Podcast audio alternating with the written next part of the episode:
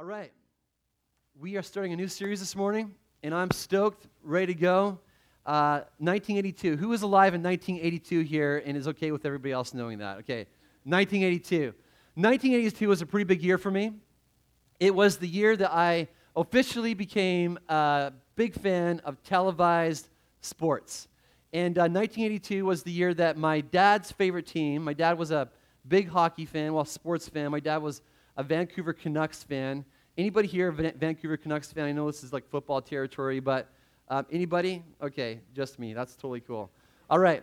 But uh, my dad was a huge Vancouver Canucks fan. In 1982 was the year that the Vancouver Canucks went, they just had a stellar season, and they ended up going right to the Stanley Cup Finals, which is like the big championship of hockey. And 1982, I was just in front of the TV, glued to it. Vancouver wasn't supposed to be in the finals. Uh, they were kind of a Cinderella team. In that particular year, they were going up against the perennial hockey giants, the New York Islanders. And uh, they were in the finals, though, with them. New York had already won two Stanley Cups, and they were expected to win three. But here, Vancouver and all of British Columbia was, was just rooting for this team. Our hopes were high. They got there, and it was a best of seven series. Vancouver lost every single game. And all of our hopes were just dashed to the ground. But nevertheless, I had tasted the excitement, the thrill of hope that comes with being a fan of sports, and I was absolutely hooked. And so over the years, I've followed the Vancouver Canucks. Um, my two other big teams I've followed over the years um, were the Seattle Seahawks and the, the Seattle Mariners. And it's the same thing, especially with, with two of those teams. It's the same thing every single year with the Vancouver Canucks and the Seattle Mariners in particular before the season starts, it's a lot of hope. You're just, this could be the year. Everything is hyped up. You've made some off-season acquisitions and some trades and some maneuvering, and just there's all kinds of hope at the start of the season that this is going to be the year. But inevitably, what happens is the season starts, and you quickly discover that once again we are going to have a mediocre team. But the team will typically do just enough to keep you in it, maybe stay just above 500 enough to kind of keep you interested, keep the hopes just alive. And maybe at the end of the year, the team might just squeak in a late season run and just squeak into the playoffs. But at some point, every single year, it, it always ends the same they will lose. And with that, the hope always turns to despair. But the thrill of hope keeps coming back because uh, you're, and you're hooked. And a sports addict's favorite line is, we'll get them next year. And so your team makes some trades, and once again, the despair turns back to hope, and you believe all over again. You're suckered right into it, believing that this could be, could be the year. And one of the reasons I think that professional sports, and I, I totally understand that there's some in this room this morning, you're like, I could give a rip about professional sports. That is totally okay. But one of the reasons that professional sports typically is a, a lot of people like sports is because they, it kind of mirrors life in a lot of ways. And one of the ways in particular that professional sports mirrors life is that it's just this constant back and forth between hope and despair, hope and despair. And we keep coming back, hoping for the best, hoping for a win, a championship, but it doesn't happen, and, and despair settles in. And life is, is very similar that way. You hope that maybe you're going to meet that special someone someday, and months turn into years, though, and despair settles in, but then you get a phone call or someone looks at you a certain way, and the next thing you know, hope is alive all over again. Or you hope that you're going to get that new job, maybe you get that interview, but then weeks go on after the interview and there's no call back, and the, the hope turns to despair, but then you get a call for that second interview, and boom, just like that, hope is back into play once again. Christmas time rolls around, and then we find ourselves with a whole new set of hopes. Maybe you go into the season and you're you're hoping that this could be the year that your family maybe kind of mends itself a little bit. Maybe you're hoping that this Christmas season, you might finally find some much needed peace on earth, and you know that it's talked about at Christmas, sung about more than any time of year, and so you go into this with, with some hope. But as the season wears on, everything is just as crazy and just as chaotic as last year, and then what can typically happen is all of a sudden the hope just turns back into despair. And so we find ourselves going back and forth hope, despair, hope, despair, hope, and despair. And deep down, if we're honest, all of us want to have hope. I don't know anybody that wants to believe for the worst in the future. wants to go into the future believing that the worst is yet to come. No, you want to believe that the best is yet to come. You want to believe that, that the future is going to get better. You want to believe that you're going to, you're going to experience healing in the future. You're going to, you want to believe that, that at some point some good is going to come into your life. We want to have hope. Hope is, is part of who we are, yet hope, it just seems to slip through our hands so easily. The thrill of hope can be so short lived. It's, it's like you, you grasp it, but it, it, just, it just disappears out, out of our, our grasp so easily. The greatest enemy of hope is loss. It's loss.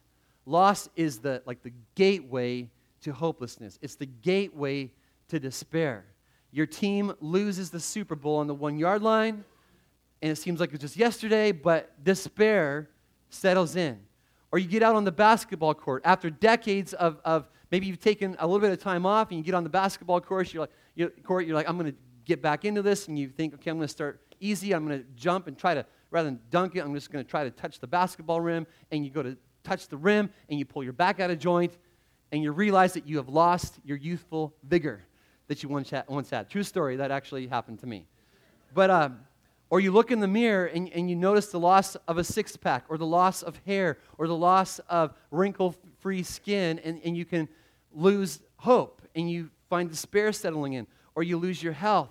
You lose your kids to college. You lose a job. You lose a home. You lose a dream. You lose an election. You lose your childhood. You lose a husband or a wife in a nasty divorce, or you lose your sobriety. With all this loss, we can find ourselves landing in a pretty hopeless place. And, and here's the deal life is full of loss, and not one single person in this room gets a free pass when it comes to, to loss. We all lose in our life. How's that for you? Just an awesome Sunday morning pickup for you this morning. You're all going to lose. There's, loss is part of life. It is part of life. And all this loss, though, that we experience in life, it, it can drain hope and allow hopelessness or despair even to kind of settle into its place. But what if, what if, here's a question for us what if, rather than living lives of hopelessness, what if instead we could live lives that are full of hope? Regardless of the loss that we experience, regardless of the loss that's coming our way, what if in the middle of all that we could still be people that are overflowing with hope, who could be people that that are just full of the, the, the, the hope of Jesus. A hope that's sure, a hope that's unshakable. In the Bible, we don't actually find any, any sports teams to hang our hopes on. But the closest thing that there, there was in Scripture to a sports team was the underdog nation of Israel. Um, the story of David and Goliath really kind of tells the whole story of this nation of Israel they were not supposed to be there in the championship, but they constantly found themselves in these, these, these places because they had a, victory, because they had this great God on their side who was constantly helping them experience these amazing victories. And after David and, and, Goliath, that whole, whole deal, Israel was actually kind of on top of the world. They were like the global superpower of the day. They had all kinds of wealth, fame, power, all that was in their grasp. They were like world champions and uh, all kinds of hope. And while they're at the pinnacle of the, this, this place as a, as a nation, God comes along and he makes this incredible promise to King David, which in effect actually ended up being a promise to the nation of Israel. God comes along to them and says, Your house and your kingdom will endure forever before me, your throne will be established forever. And this is actually a pretty incredible promise for God to make. It's like he comes along to, to your sports team. Maybe it's the Seahawks, maybe it's the Mariners, and he says, I want you, listen, you guys are going to be champions forever. You guys are going to, you're going to be a dynasty that's not going to end. You're just going to go on and on and on and on at the top of the world. Now, we would be pretty excited if that was the case, right? And likewise, Israel, likewise Israel's in the same spot. God has made this huge promise, and they've got lots of hope. Hope is alive. And as history would go, David would die, and then his son would come along, Solomon, the wisest man ever. Solomon would become the next king. Solomon would actually take this kingdom and he would expand this kingdom. They'd have more wealth, more fame, more power than ever under Solomon. And uh, they're just they're set up in this great spot. Israel's loving it. they're on top of the world, but then things would begin to unravel. King Solomon, he lets some dysfunction in. He allows sin to kind of creep into the kingdom. And as a result, two of his sons get into this big fight, and they divide the kingdom in half. You've got a king for the northern kingdom, you've got a king for the southern kingdom, and everything just, just becomes a little bit weaker. Some despair begins to settle in. But then, a new king steps on the scene. The thrill of hope is back, and this king comes along, and, and th- they would have all their hopes in this new king, but then the king would come along and do some things that would actually make the kingdom even weaker. And before long, the people would realize that it's not going to get better, and then hope would settle, or despair would settle back in in place of hope. But then a new king would step on the scene. And their hope would be alive once again, and they would think, okay, maybe this is the king that's going to usher in this promise that God made of a strong kingdom, a throne that would last forever. But then quickly they'd realize that this king was actually no better than the previous king, and then their despair would just settle in all over again. But then a new king would come along, make some off season acquisitions, and then their hope would be alive. But then this new king would do terrible things. He'd go off the rails, commit ad- adultery, idolatry, uh, injustice, and, and hope would just disappear. And so Israel has this back and forth hope, despair. Hope in this new king, then despair. Back and forth, back and forth, until finally what ended up happening is a foreign power comes in, crushes the nation of Israel, and then takes off the nation of Israel, take, takes the people into exile into a foreign land. Now, it's one thing to lose hope because your, your team is just terrible every single year. It's another thing to lose hope because your team is sold to another city. Hello, Seattle Supersonics fans, right? Sorry for bringing that up. But there's no hope. You're like, they, it's not like they're just bad, they're, they're not even here. And that's what's happening here with Israel. They don't just have bad kings now. What's, what's ended up happening is they have just been completely sold to another city, and they are in total despair. And the, the prophet Jeremiah, he actually captures just how they're feeling. He prays this prayer. He cries out to God and says, You are the hope of Israel, its Savior in times of distress. Why are you like a stranger in the land, like a traveler who stays only a night? Why are you like a man taken by surprise, like a warrior powerless to save? You are among us, Lord, and we bear your name. Do not forsake us. And they just feel forsaken by God. They're wondering, okay, God, you had said this, you made this promise. You said that the kingdom was never going to end. You said that you're going, to set up your throne. You made this promise, but God, we're in exile. God, what's, what's going on here? And Israel remains in exile, and they, they wait for a Savior to come along and deliver them, but they're questioning what's going on. And having been a Christian for most of my life, there's something that I've learned a lot about God, and, God, and that's this God is actually full of promises. You open your Bible, you'll realize that there's one promise after another promise after another promise. God comes along and says, I'm going to give you life and life to the full. God says, I'm going to give you peace that transcends all understanding. He says, I'm going to supply all your needs according to, to my riches and glory. I'm going to lead you beside still waters. And I don't know about you, but when I read a promise that God makes to me, I mean that to mean that, that God is actually going to accomplish that promise right now. But a lot of times, that's not what happens. And when the nation of Israel, what, what they have to learn, and what we so often have to learn, is that it can be a long wait from the place where God promises to the place where God saves, or to the place where God delivers, to the place where God comes through on that promise that He's made. You see, we love God's promises a lot, but we don't actually enjoy God's timelines. We don't like God's timelines. We like the promise, but we don't like that, that we've got to wait for it, which is a problem because God's timelines are often way, way different than our timelines. We want it now, and God comes along and says, no later. And it's often in the waiting for the promised future that we'll lose hope. We're waiting for God to come through, and we're waiting for Him to, to do what He says He's going to do, and it doesn't happen, and, and, and then we find ourselves losing hope. And here we find Israel in this point of history. They have been taken into exile. They're all waiting for a Savior, but they don't wait in hope. They actually wait in despair. And then what God does is actually something that they weren't really expecting. God actually doesn't really do anything. And if you had a, a hard copy Bible with you this morning, you'd find that your Bible is split into two parts. There's part one called the Old Testament, part two called the New Testament. The Old Testament, it, it closes. Israel's in exile in a place of hopelessness. And what does God do? He actually seemingly disappears for 400 years. That's the period between the Old Testament and the New Testament part of the Bible, also called the intertestamental period. Um, it's also known as the silent years. We don't really know what happens, but, but it just seems like God disappears from, from the scene. And 400 years is, is a long, long time. Just to put that in perspective for you this morning, 400 years ago, there, were, there wasn't one European settler on the continent. That's a long, long time.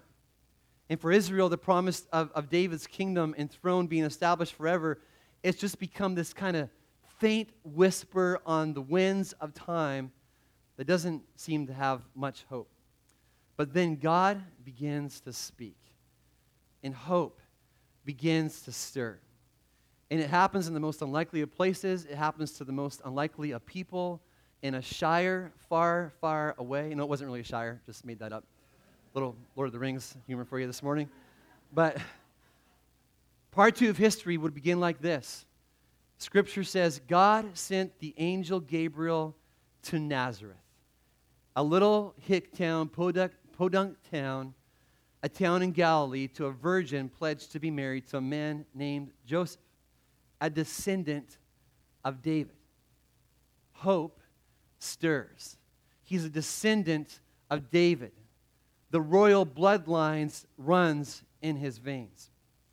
The virgin's name, the Bible says, was Mary, and the angel went to her and said, Greetings, you who are highly favored, the Lord is with you. Mary was greatly troubled at his words and wondered what kind of greeting this might be. After all, angels don't show up and say hi every day. But the angel said to her, Do not be afraid, Mary. You have found favor with God.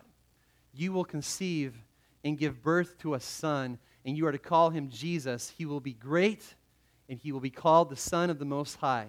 The Lord God will give him the throne of his father David, and he will reign over Jacob's descendants forever. His kingdom will never end. It's like God is coming along and saying something not only to Mary, but to, in a greater effect to the nation of Israel. He's coming along and he's saying, Okay, I made a promise to you back in the day. You might have thought that I forgot about this promise that, that I made, but I didn't. And I'm here to see this promise through to fulfillment. And Mary, it's going to happen through your son. Now, Mary should be full of hope, and the thrill of hope should be alive, but actually, Mary's got some much more practical things on her mind in this moment. She's going, I'm a virgin, a virgin. And um, there's a problem here, Mr. Angel. I live in a culture where me getting pregnant outside of marriage is a bad deal and there's going to be rejection. I'm going to be just, uh, there's going to be lots of shame. I'm going to be ostracized from my family and my community. Mary looks at the angel and says, How will this be since I am a virgin? So hope is stirring, but, but the road ahead is not going to be easy. It's not going to be easy. And this is actually uh, how God works a lot of the times um, when he, he brings hope into a hopeless situation. He'll come along and he'll take your despair and your hopelessness and he'll come along and there'll be bits of hope. But then you stop and you, you go, okay, this is actually going to, there's going to be a bit of a long road ahead. Maybe your, your marriage is crumbling and falling apart and, and God comes along and he, he brings some hope. Maybe a kind word is said. Maybe God speaks and, and hope stirs, but you realize, okay, the, ho- the road ahead is not going to be easy. It's going to take some humility. It's going to take some change. It's going to take a lot of hard work.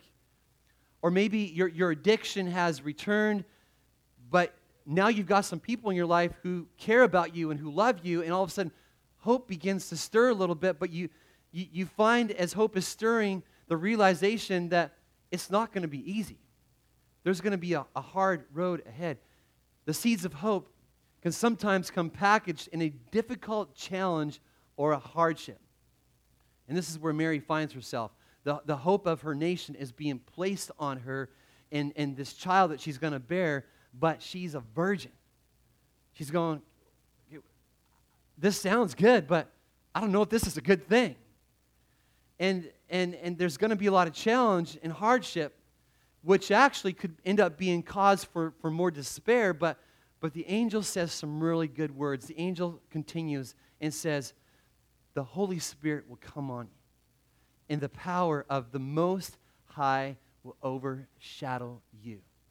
And God wants her to know something. God wants her to know that yes, there's hope. And yes, there's going to be a hard road ahead. But listen, Mary, the Holy Spirit is going to be with you. You don't have to face this alone. And it's no different for you. If the seeds of hope are packaged in a, a difficult challenge, they're packaged in a hardship, know that God is not asking you to go it alone.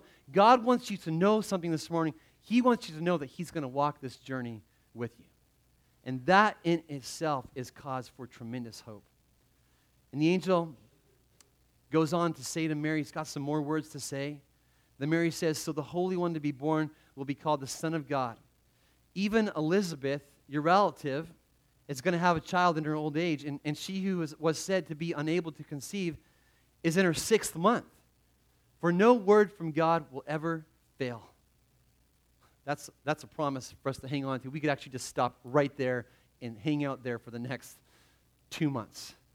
No word from God will ever fail.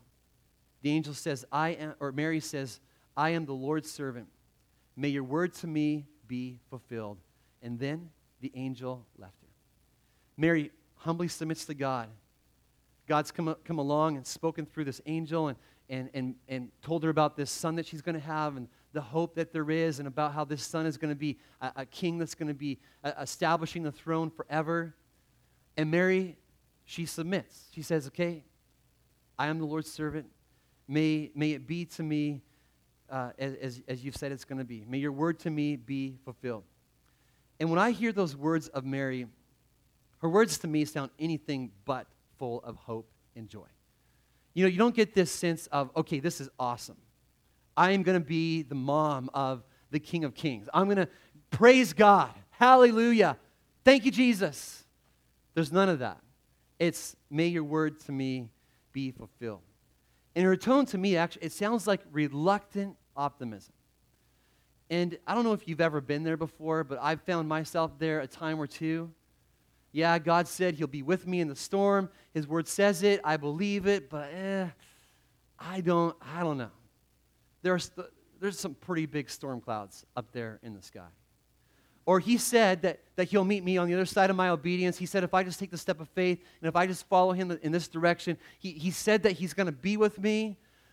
But I'm not so sure. Will he really be with me if, if, if I go where he's asking me to go? And you kind of get the sense that this is where Mary finds herself. There's this hope.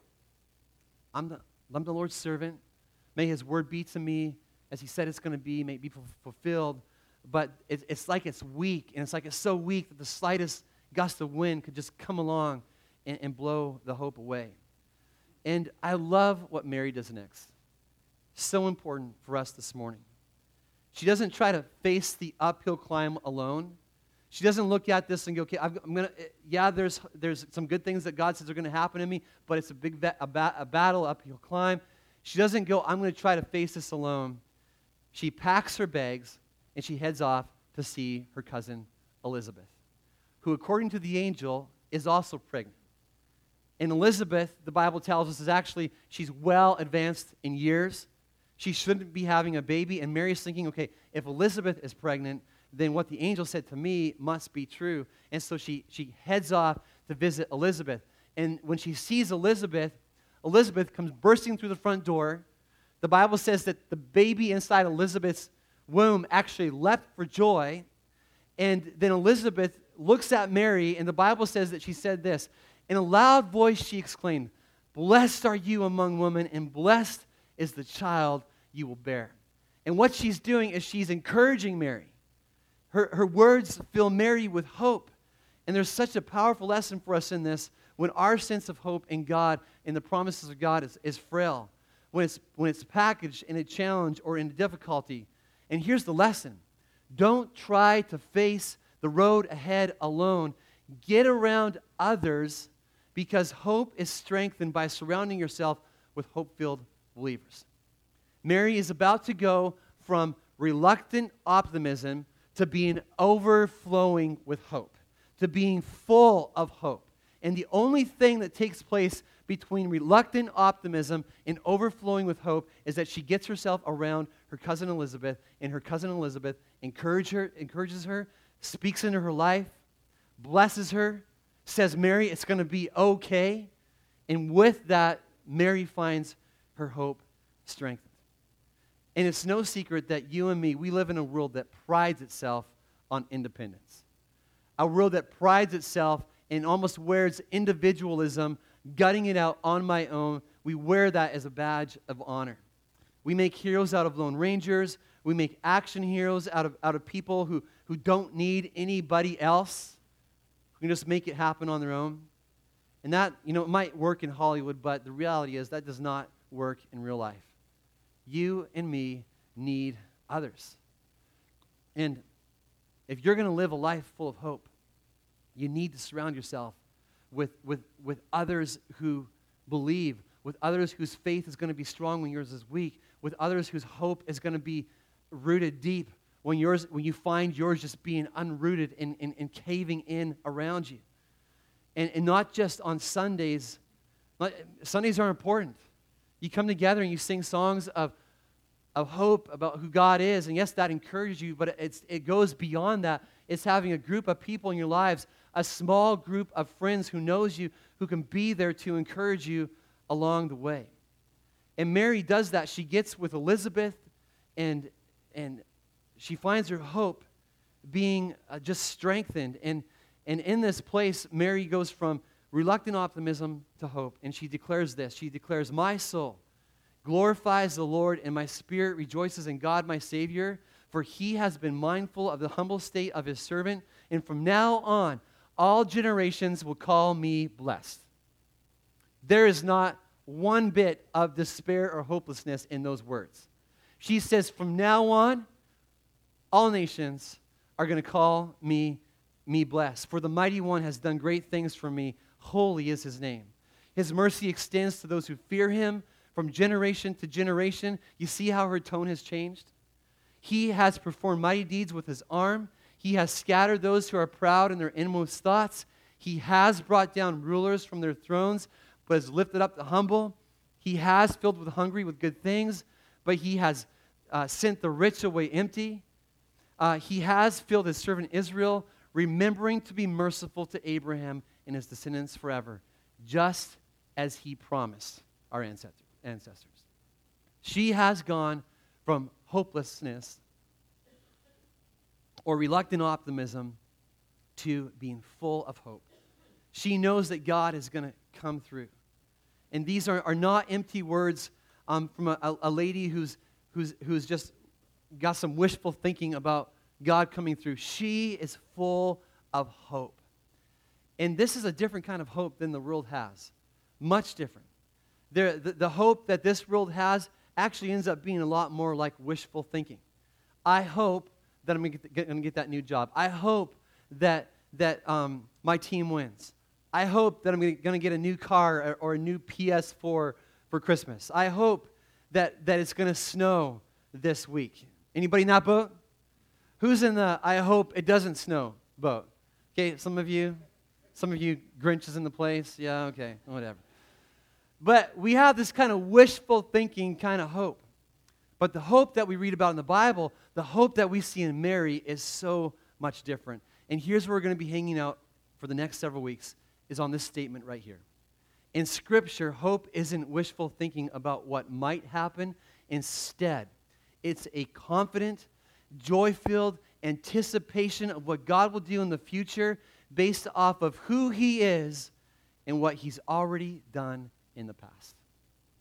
It's a confident expectation of the future and what God is going to do based off of who He is and based off of what He's already done in the past. You see, Mary is confident as she anticipates the birth of her son. She knows that she knows that God will do great things through this child. And she doesn't base that, that off of wishful thinking. She bases that off of who God is. She says, He is holy. And she bases that off of what God has already done. Over and over again, he, she says, He has done this. He has done that. He has done this thing over here. And because of how she bases this hope and what this hope stems from, is a hope that is sure, it's a hope that is confident. And if you find yourself today lacking hope, when you think of the future, you just, it's despair. When you think of, of what's to come, it, it doesn't make you come alive. It just, it, it causes hopelessness to well up. Or maybe it just, you've got some reluctant optimism. If that's you, you need to know that you can have a hope that is overflowing today, a hope that is much greater than, than wishful thinking, it's much greater than, than positive thinking. It's much more assured than that, and it can't be taken away by hardship, by the challenges and the losses of life. It, it's not a hope that disappears in the in between of waiting for God to fulfill his promise to you. But the only way to know this kind of hope is by basing it in those two things by basing it in God's character and by basing that hope in what He's already done for you in the past. Basing it in His character, who He is. God is good. If He wasn't good, you wouldn't be sitting here this morning with the breath of life pumping through, through you. God is faithful. He hasn't changed through the ages. He hasn't changed one bit. He hasn't disowned you. I love what Chris said this morning as he was leading us in worship about the love of God. It does not change based off of who you are, or what you've done, how well you're doing at this Christian life. His love doesn't change one single bit. He's so faithful. He is powerful. If, if he created the heavens and the earth, if he raised himself from the dead, surely there is nothing that, that he, he can't, can't do. He's a powerful God. But don't just base it in his character. Like Mary, look back on what he's done for you in the past. He has, he, he's brought freedom. He's forgiven you of your sins. He has taken you out of the muck and the mire of sin. Look back on the times that He's delivered you. Look back on those times where, where you, you were going through a valley, but He was walking right beside you through that, that time. And if the past isn't giving you hope, you just need to keep looking further back. You just need to look further back. And isn't that what the Christmas season is really all about? You know, Christmas is about so much more than, than, than pretty Christmas trees. It's about so much more than Christmas lights on the house. Thank God, otherwise, yesterday I would have been like a Scrooge for the rest of my life. My Christmas lights beat me up big time. it's about more than eggnog, it's about more than family get togethers. It's a time of year to remember, it's a time of year to look back at what God did long ago, to remember the hope filled words that, angel, that the angel came along and spoke to Joseph. And the angel said this She will give birth to a son, and you are to give him the name Jesus because he will save his people from their sins. And you can have hope today because God saves. He came to save. He came to die on a cross for our sins. And not just to die on a cross, he, he came and he rose himself from the grave three days later and is now sitting victorious at the right hand of the Father. Which, and, and because of that, you and I can, can know eternal life, which is the greatest hope of all. And you can have hope. Base your hope in who God is, and base your hope out of what God has, has already done for you. And I'm going to close this morning in prayer by, by actually just praying a simple prayer that's found um, in the Bible. It's found in Scripture in the book of Romans, chapter 15, verse 13. But before I do this and before I pray this prayer over us this morning, I'm wondering if there's anybody in the room this morning that's going, okay, I'm just lacking hope. I don't have, you talk about the future, Rich, and you talk about what's to come, and I, I, there's no hope there at all, or very, very little hope. Or maybe there's somebody here this morning that you're going, okay, I am just, it's, it's it's beyond just lacking hope, Rich. I'm actually, there's just despair. When I think about what the future holds for my family, when I think about what the future holds for uh, my marriage, when I think about what the future holds for me, there's just not a lot of hope. And what I want to do this morning is I would love to pray for you, but I'm going to ask if you would just do something bold and courageous this morning. And I, before I pray, I'm wondering if you'd be so bold to say, That's me, Rich. I could use some prayer for hope. And you would just raise your hand. Is there anybody here this morning that just goes, I could use some hope? Anybody here? Just raise your hand up, nice and high. I can't see because of all the lights, but I'm trusting that there's somebody here. And I'm going to ask that you would, you would join with me in, in praying this prayer found in Romans chapter 15. The Apostle Paul in Scripture prays this May the God of He's not the God of despair, may the God of hope fill you with all joy and peace as you trust in Him, so that you may overflow with hope by the power of the Holy Spirit. Would you pray with me? Heavenly Father, I just this morning want to lift up any in this room this morning that are experiencing hopelessness, whether they raised their hand or whether they, they just did not do that. Lord, I pray this morning for each person here that's experiencing hopelessness. And Father, I want to pray that, Lord, you who is the God of all hope, Jesus, that you would come and, and begin in this moment, Jesus, to bring hope. Lord, I pray that the words of Scripture, Lord, would just be like a, a uh, just a direct line from you to them, Lord, filling them with hope, Lord, for the future. Lord, with you, the future is always glorious. God, we have so much to look forward to in you as we, we're going to look at over the next several weeks. But God, there's so much hope to be found in following you, Jesus. And Father, I want to pray that, Lord, this morning, that, that Lord, you just make yourself known to each person that's experiencing hopelessness. Uh, Lord, may they know your faithfulness your goodness. Lord, just the fact that your love doesn't change. I pray that, Lord, you would work through that today to bring hope. And Lord, may each one of us this Christmas season, God, may we just, as we remember all that you've done and who you are, Father, I pray that we would find hope rising up within us. Lord, I also want to just ask that, that Lord, Lord, those of us in this room who consider ourselves followers of you, God, may we be bearers of hope this season. Lord, in a world that's just lacking hope, Lord, in a world that just looks to the future with despair, God, may we be bearers of hope, I pray. God, may our conversation be seasoned with hope, not with negativity, but God, with hope. Lord, may, may wherever we go, may we be a light of hope to neighbors, to coworkers, to family. And I pray all this in your good name, Jesus. And everybody said, Amen. Amen.